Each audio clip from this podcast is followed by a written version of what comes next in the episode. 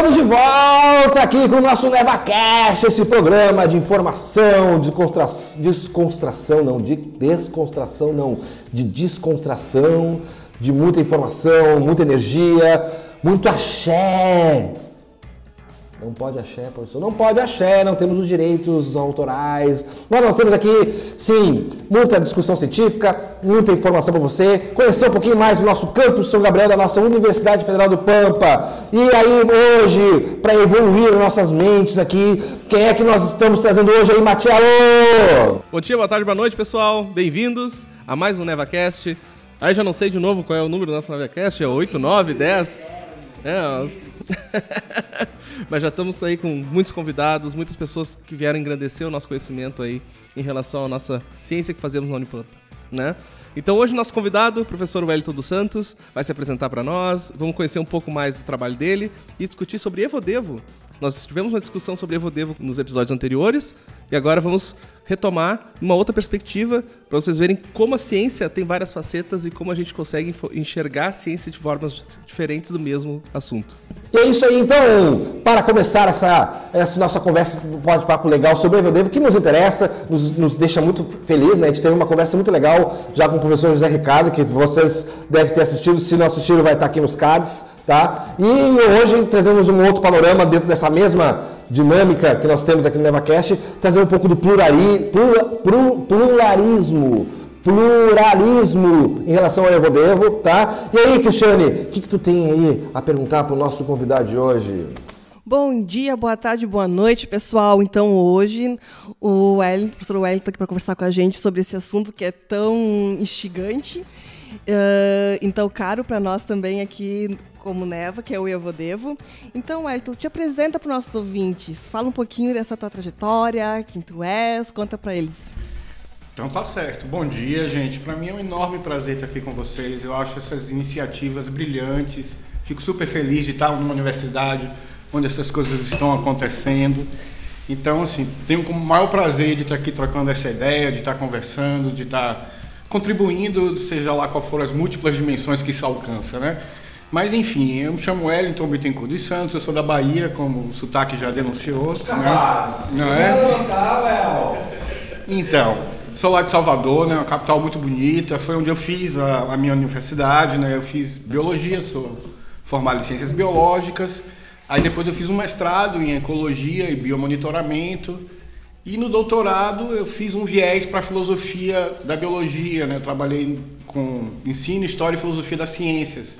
Eu fiz parte do doutorado lá na UFBA e parte na Sorbonne, que eu fiz o sanduíche, né? Eu trabalhei com Ivoldivo e com a síntese estendida que eu vou falar um pouquinho aqui sobre o que é, de uma maneira bem tranquila, para não ficar né, complicado. Enfim, mas aí a minha trajetória acadêmica, tem, eu estou agora, depois de já ter dado aula em algumas universidades do país, eu dei aula na UFBA, dei aula em mais duas outras universidades no sul da Bahia, dei aula em Goiânia e agora estou aqui no Rio Grande do Sul. Veio parar no Pampa, seu Wellington. no sul do nosso Brasil. Maravilha, Wellington. Que legal essa tua trajetória, cara. Eu não tinha conhecimento dessa tua trajetória. Eu acho tão importante ver como a gente tem um, um, como é plural nossa nossa formação, né? Nós também somos biólogos, né? Com a formação completamente diferenciada. No entanto, a gente tem um, um ator em comum, né? Que é essa maravilhosa biologia. Well, vou chamar de Well porque nós somos amigos já de, de longa, né? Desde que chegaste aqui, a gente tem trabalhado junto. É incrível a gente ter esse, esse contato. O que para ti é a Evodevo? É bonito falar, eu ia comentar bonito, Ivo né? Mas é Ivo Devo, pessoal, em português, mas é porque. Fala, fala, Well, fala que acho que tu vai dar uma explicação muito mais legal. Fala aí. Então, a, a é uma disciplina recente, né? ela surgiu nas últimas décadas, se configurou enquanto um campo de pesquisa, de estudo teórico e também experimental. Né? E, sobretudo, ela emerge no cenário de, de transformação dentro do pensamento evolutivo. Né? Então ela, ela marca um, uma mudança na forma de interpretar a mudança dos seres, dos fenômenos, enfim. E ela, sobretudo, está calcada na ideia de conseguir correlacionar as ideias entre a evolução e o desenvolvimento. Né? Então, por isso, evil, evil, né? que é Evolutionary Development, Developmental Biology, né? Então fica Evil Devil da sigla em inglês e Evodevo, como fala aqui, no, né? Enfim. Então essa relação, sobretudo, é entender o papel do desenvolvimento. Né? O desenvolvimento volta a, a ser importante nas narrativas, na reconstituição, nos papéis causais. É como se, como muitos, muitos filósofos da biologia contando essa história do pensamento, fala que uma vez o desenvolvimento foi parar numa caixa preta. Né? E a gente está tirando ele dessa caixa preta e está entendendo quanto né, ele pode acrescentar nessa nossa interpretação evolutiva. Né? E aí a gente fala de pluralismo de processos, porque emerge então a percepção de outros mecanismos evolutivos que agem concomitantemente à seleção natural. Então, essa descoberta desses novos mecanismos, né, o reconhecimento, a relevância, enfim, começa a evocar a necessidade de expandir aquela síntese. Porque a gente teve uma síntese moderna no século passado, né, e é interessante dizer que essa síntese expandida não é uma, uma síntese que contradiz, né, ela ainda é dentro, numa perspectiva darwiniana, num quadro populacional, evidentemente de análise, só que incorpora um certo internalismo que tinha ficado de fora. É, a gente, muito, muitos filósofos da biologia e dos, da evolução narra uma disputa entre um pensamento internalista e um pensamento externalista, né? um confronto entre posicionamentos e estratégias de interpretar. E agora a Evoldível tem permitido um certo concílio entre essas perspectivas, né? dentro de um mesmo quadro conceitual, teórico e tal.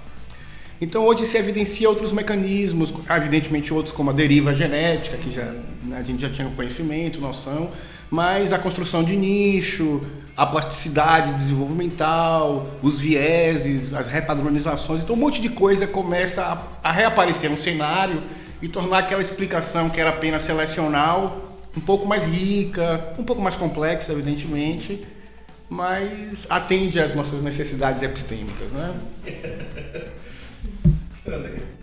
Maravilha, Well.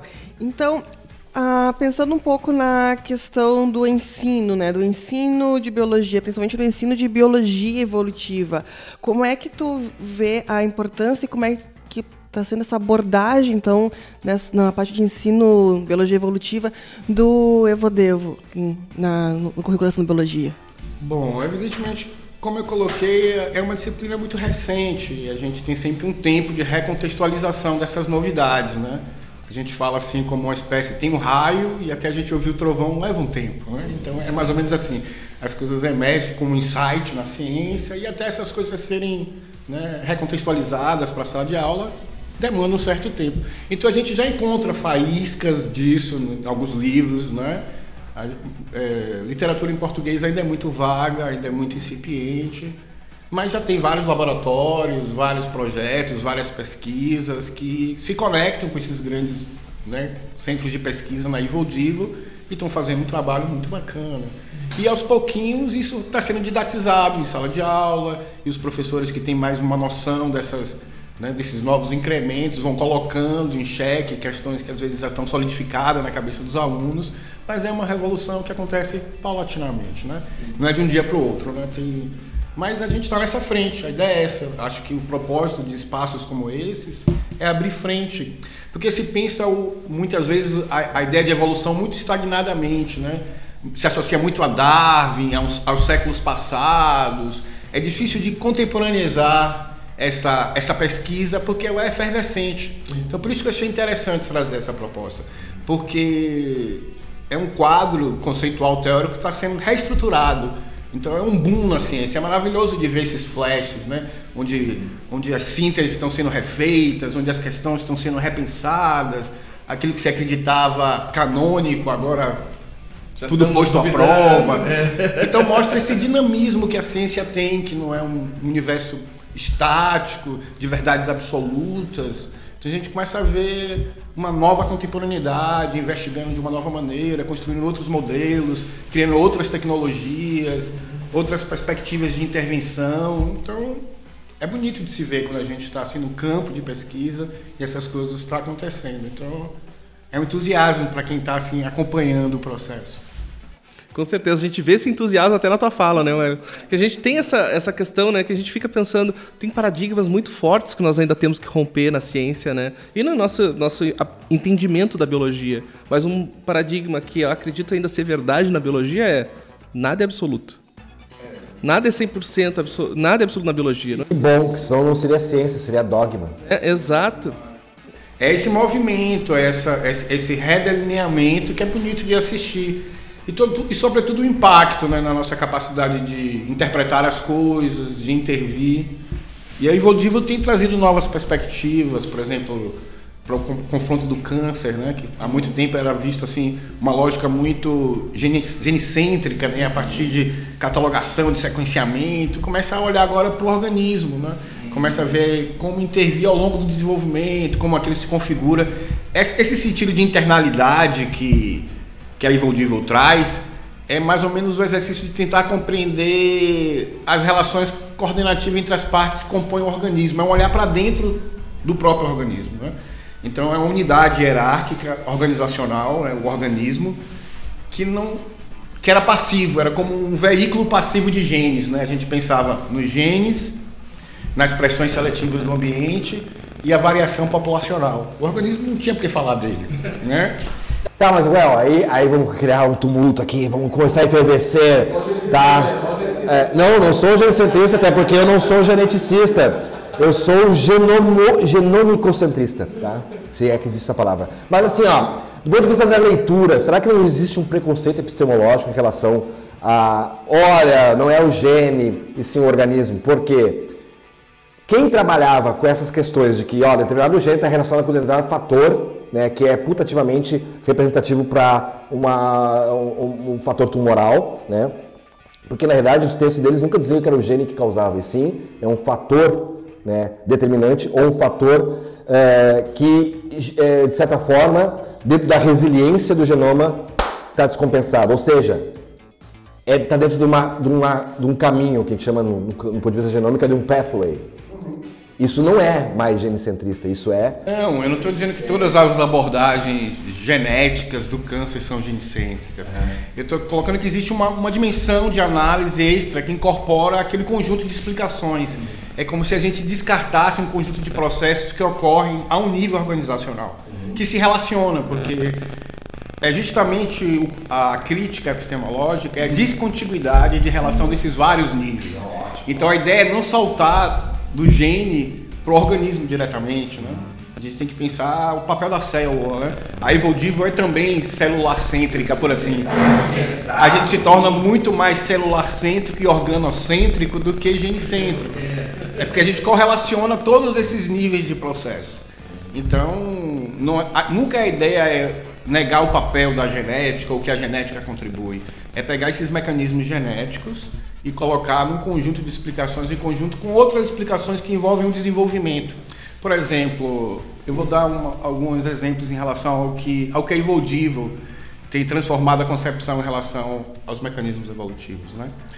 É, a, dentro de uma perspectiva assim, darwiniana, clássica, assim, no, sobre um âmbito de uma síntese moderna, a gente imagina a evolução ocorrendo sempre através de grandes escalas temporais, uma, uma perspectiva gradualista, como uma acumulação paulatina de mudanças ao longo de grandes escalas de tempo. Né? E a Evoldivo tem permitido agora compreender, por exemplo, como, como regulações de genes que regulam os padrões desenvolvimentais podem promover mudanças abruptas né, de uma geração para outra, mudanças rápidas. Né?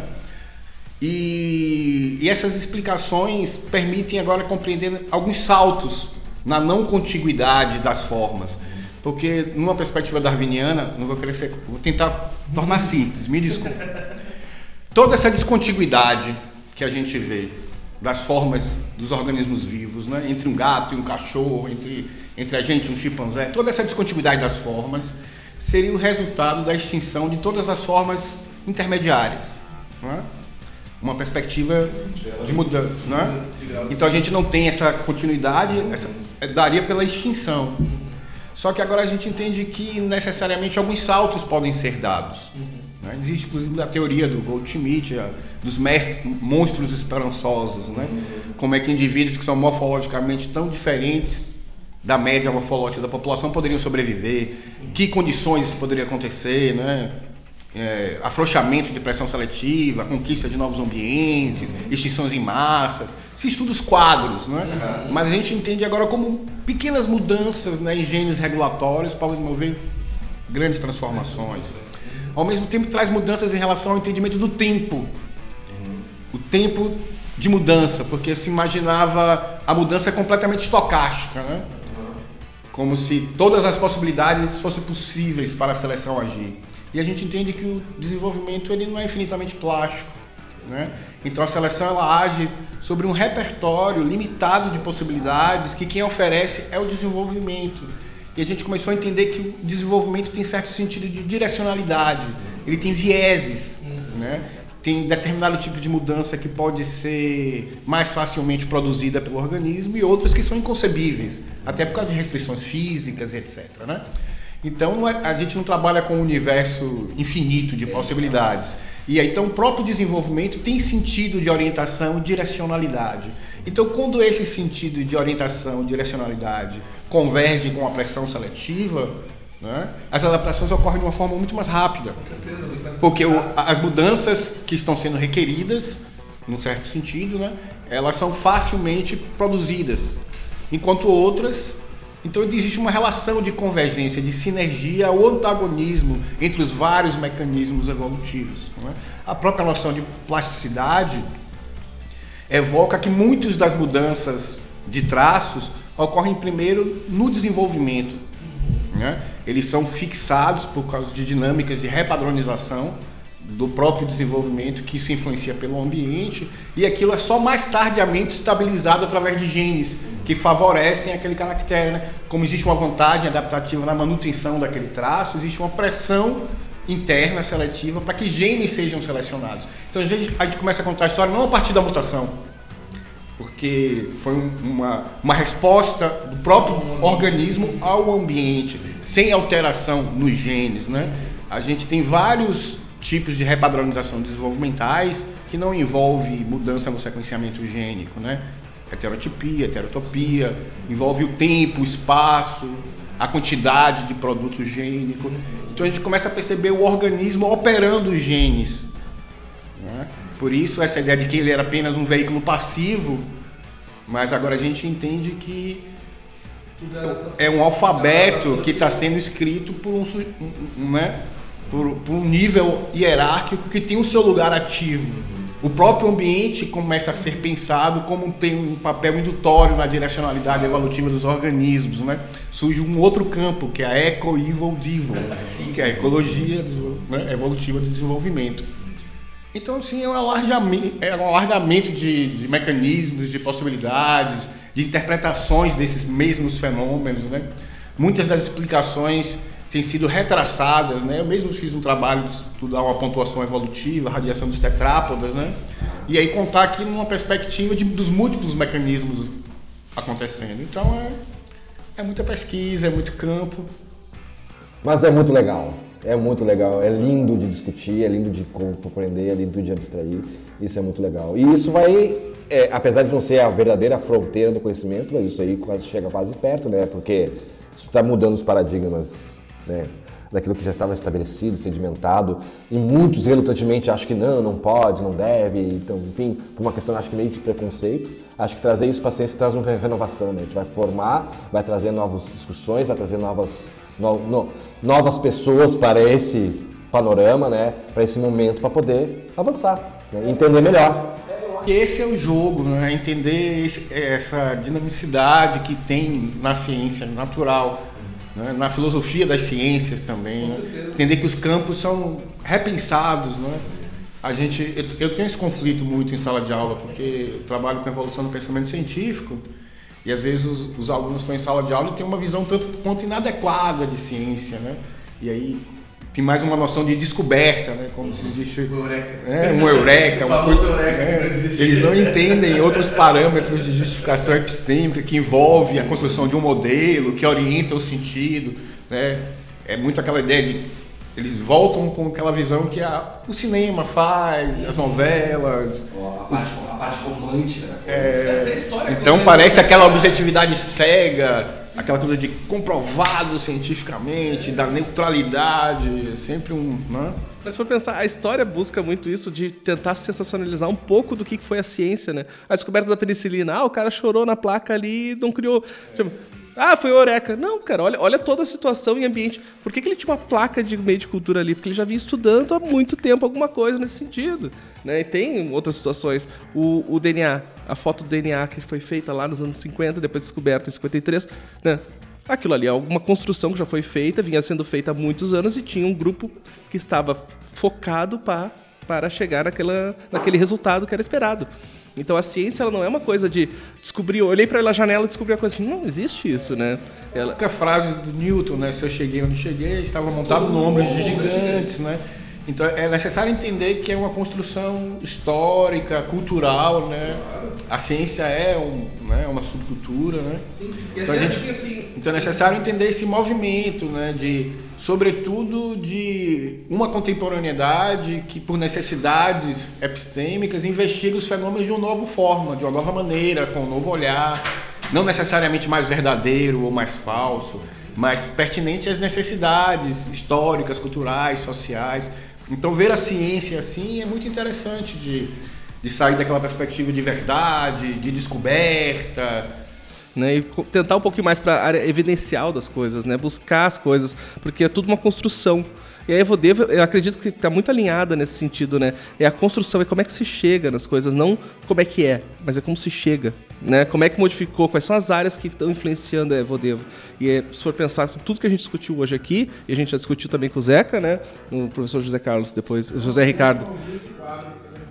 Não, esse vai pro ar aí. Tá, essa é a graça do podcast que nem o NevaCast, que é uma ação que a gente tá, tem aqui para trazer notícia, informação, discussão, filosofia mas também para entreter e também para poder gerar polêmica, porque a polêmica às vezes contribui para a gente poder, não, peraí um pouquinho, o que, que eu estou fazendo aqui? Então a ideia é trazer informação do campus mas que vocês se apresentem, mostrem para toda a galera que nos escuta, que nos assiste no YouTube ou no nosso canal de podcast, né? Essa ação que é uma ação de extensão, né? E aí acho que se tu viesse preparado não ia ter tanta graça como hoje, tá? tá? Mas justamente isso, a gente foi discutindo, eu tinha obviamente uma pauta de um monte de perguntas aqui para ti, e a gente foi discutindo elas foram sendo respondidas há pouco tempo, enquanto a gente estava brincando aqui, conversando sobre o que a gente tem paixão, né? Porque a gente trabalha com Evodevo também, então acaba sendo a nossa paixão, né? Então, que que, aí, aí eu vou voltar para uma pergunta que eu acho que talvez seja, para nós, é uma pergunta que nos instiga todos os dias, né? Quais são os maiores desafios? O que está sendo significativo de desafio na Evodevo?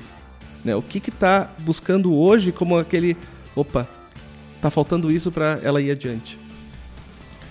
Bom, uma questão assim que eu acho fulcral assim na relação da Evoldivo é a, a perspectiva de integralidade que ela traz entre os diversos campos né? dentro de uma moldura teórica das ciências biológicas. Né? Então ela tem essa capacidade de articular, né? por exemplo, como eu estava discutindo, a ecologia, a embriologia, então muitas outras disciplinas que estiveram de certa maneira afastadas de uma contribuição mais efetiva para o pensamento evolutivo, estão podendo se articular. Então essa perspectiva de integração é, é muito necessária para que a Evodivo avance. Né? É necessário que o, o, o, ecólogo comece a dialogar com, com o pessoal da embriologia, da fisiologia, da genética. Então ela tira, ela tira os sujeitos dos seus, dos seus redutos, dos seus arquipélagos, né? a gente vai pensar ilhas, cada um seu, assim. Então a, a Evoldivo ela evoca esse sentido de, de integralidade entre os diversos campos dentro de uma moldura teórica da biologia. Então, isso é uma coisa, a integração do pensamento, do que foi muitas vezes pensado fragmentadamente, muitos desses avanços que a Evoldivo agora está permitindo colocar num quadro integrado de explicações já havia sido né, galgado por muitos outros né, embriologistas do século XVIII. Então, muitas das coisas já tinham sido insights, mas é o isolamento dessas propostas. E agora tem tem permitido um quadro possível de colocar tanto explicações internalistas como externalistas. Né? É como se dois hemisférios de um pensar evolutivo, do, né, do cérebro, de um pensar, estivessem segregados. e agora eles estão integradamente pensando. Né? Então, a Evoldivo traz isso. Maravilha, realmente esse tópico é incrível e essa necessidade desse encontro, dessa interdisciplinaridade, né, é muito importante para fazer compreensão total. E o que que tu vê assim de um futuro, futuramente, o que que tu vê a, a Evodevo, a, o Evodevo nesse futuro, o cenário futuro para esse tipo de pesquisa, para o estudo do Evodevo? Ah, é muita pesquisa, porque como eu falei, assim, a gente está levando em consideração agora processos e mecanismos que ocorrem em vários níveis estruturais que são emergentes ao longo do desenvolvimento. E tudo isso era desprezado. Né? Hoje a gente tenta mapear é, assim, a própria propriedade da modularidade do sistema desenvolvimental, né? porque tem entidades emergentes ao longo que se estabilizam e que regulam dinâmicas. Então a gente começa a partir para outras escalas e tentar completar um quadro de explicação. Então, não volta o eixo da sua pergunta para não, não, ficar sem te responder. É, a primeira vez que fizemos um entrevistado perder a linha. Tem que ser. Mas é muito bom isso. É muito bom, é muito bom. Só uh, o eixo. Perspectivas futuras. Ah, do futuro, então assim, é, tecnologicamente são muitas, né? não é só um campo teórico é porque a gente pensa muito a evolução como algo que explica o passado. Uhum. Isso é extremamente problemático também. É. Porque está acontecendo agora. É como a própria história. Se a gente está olhando o passado, é porque a gente tem uma perspectiva de interpretar justamente o futuro. Exato. Então, a, a Evoldivo traz essa perspectiva, né, da gente pensar a plasticidade, a sobrevivência, a adaptabilidade, a própria evolvabilidade da espécie, né, que são a possibilidade de, de de produzir caracteres e traços adaptativamente, adaptativamente viáveis, né? Então, a capacidade de evoluir, né? Então, é, todo organismo tem uma evolvabilidade. Então, reflete sobre a nossa capacidade de continuar existindo no planeta, da própria manutenção do, dos recursos ecossistêmicos, tudo isso está implicado. Então, a, o pensamento evolutivo tem uma dimensão que é prospectiva, não é só um olhar para trás. Né? A gente olha para trás entendendo, mas colocando num contexto de um devir, né? Uhum. É incrível, né? Como, essa, como, como tá tudo ligado e ao mesmo tempo nós temos que separar algumas coisinhas para conseguir compreender ainda como nossa capacidade de compreensão de algumas áreas, de algumas eras, de algumas situações ainda está aquém do que a gente quer e a gente consegue enxergar para frente, né? Tu, nós esbarramos muito na nossa capacidade computacional hoje. Né? O quanto nós temos condições de gerar modelos que comprovem ou cheguem perto das evidências que nós enxergamos. Né? Então, é, ainda falta muito da, do, da tecnologia, que já melhorou muito nos últimos 20, 30 anos, né? com o advento da, da computação e com, com, o advento, dos sequenciamentos, né? que, é, que nos facilitou enxergar e e talvez, acho que muito do genicentrismo que nós pegamos é, ah, é era dos sequenciamentos. Já passamos essa era dos sequenciamentos. Entendo, entendo, mas assim, ó, vamos lá. Momento, momento conceitual né, do NevaCast, esse programa que é uma, uma ação apoiada pela nossa Pró-Reitoria de Extensão e Cultura e que também conta com o apoio das agências de fomento CNPq, CAPES, FAPERGS. Mas vamos lá, um momento conceitual. Vocês falam genicentrismo, aí vocês ligam muito à genética. Gente, Vamos conceituar divisórias. Genética e biologia molecular são coisas diferentes.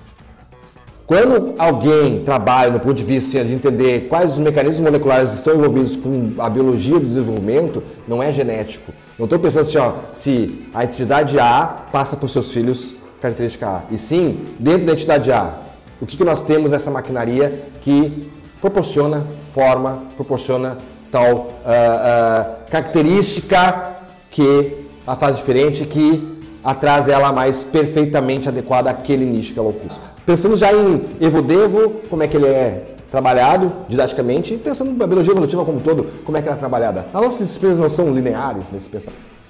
É tudo linear. É tudo. É tudo linear. A própria zoologia. É tudo linear. É. A, gente, então, a gente vê os acelomados para os pseudocelomados, para os celomados. Claro. E se eu te dizer que. E se eu te dizer que todas as plantas terrestres, todas, Desde a mais simples do ponto de vista estrutural até a mais complexa surgiram juntos. Não acho conflituoso. Né? Exato, não é conflituoso. E se eu te disser que a, a, a progressão e complexidade não se deu por uma mudança de mutações ou mudanças de genes, e sim por perda deles. A planta mais complexa, que tem o maior nível estrutural, é a que tem a maior, o maior número de perda de genes. Tá? E isso o que, que acontece nesse sentido? Tu tem uma desestruturação, né? Tu vai ter que ter funções que vão ter que ser né, uh, uh, sequestradas por outros mecanismos e tu vai ter novidades estruturais, porque na, na, ausência de um determinado elo de ligação da pathway, da cascata de eventos que gera determinado de, de processo, tu vai ter que ter uma modificação. Então a perda ela é, ela é anterior ao processo de fixação. Né? E isso vai muito de encontro que tu falou. Porque, por exemplo, em planta, não sei se você já ouviu falar do conceito de codon bias, né? O, né? Em plantas, a planta quer usar o códon que ela quer. Tu pode ter, você que está nos escutando, pesquisa no Google aí, codon bias, né? degeneração do código genético. Vocês vão ver lá que nós temos 22 aminoácidos essenciais, né? mas nós temos muito mais códons do que 22. Então tem alguns que são sinônimos, geram a mesma coisa. E algumas plantas preferem usar determinado códon. Se não tiver, eu não faço. Não quero. Bate pé. Isso a gente chama em biologia evolutiva vegetal ou em plant evil de tree thinking, né? pensamento em árvore. A gente não pensa mais linear. Tá? Aquela camiseta clássica né, que o pessoal gosta de usar, assim, é, sou, sou da área da evolução, né? tem lá o macaquinho, depois tem lá um, um Homo habilis, tem o Homo erectus, aí tem o, aí tem o Homo, homo sapiens sapiens, aí tem lá pessoal do Restart e volta que deu encrenca. Né? Então, gente, evolução não é linear. O professor El já falou. É, perfeito. Inclusive, eu falei muito do pluralismo de processos, mas existe justamente o pluralismo de padrões, que se refere à representação filogenética, que é justamente a quebra com essa noção é, essencialmente arborescente que a gente tem, né? Que evidencia inclusive o fluxo gênico lateral entre, entre grupos.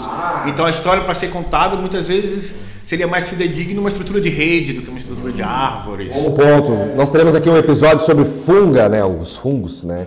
E nós temos, algum, não temos alguns grupos onde a diversidade só existe por causa de transferência horizontal. É, exatamente. Né? Então a, a, gente, a gente incorpora uma, uma concepção muito vertebratocêntrica, assim, né? a gente é, pensa como acontece, mas a diversidade de vida, né? Mas é muito também voltado à nossa capacidade de aprendizagem. Ele é feito, o ensino de ciências, o ensino da biologia, ela é feito para ser linear, para a nossa capacidade de compreensão. Olha a quantidade de discussão que a gente tem em relação ao Evodevo, porque ele é uma área onde habita, habitam trocentas outras áreas, né, que nós temos vertentes que discutem coisas diferentes ao mesmo tempo, em, em, em luz a mesma, o mesmo objeto. Well, nós já estamos passando longe de meia hora aqui do nosso período. Vamos colocar, então, muito te agradeço de novo por aceitar o nosso convite. Vamos fazer um novo convite para a gente discutir um pouco mais, né? E temos outros episódios em relação a isso e de repente alguma pesquisa pontual que tu queira trazer. E deixa uma mensagem para nós, né? E te agradeço novamente por esse espaço, né? De fazer parte com a gente desse momento. Ah, beleza. Eu que agradeço a participação, né? A ideia não foi tornar confuso ninguém. Mas, mas é que tá, confundir é bom. É, é não se tira da zona de conforto. É, é essa ressignificação do confuso que eu queria trazer. É justamente essa perspectiva aqui de se instigar, de trazer a curiosidade. É muito difícil elucidar tudo num tempo tão curto. Então é mais trazer insights, é, dar um delineamento desse novo universo, assim.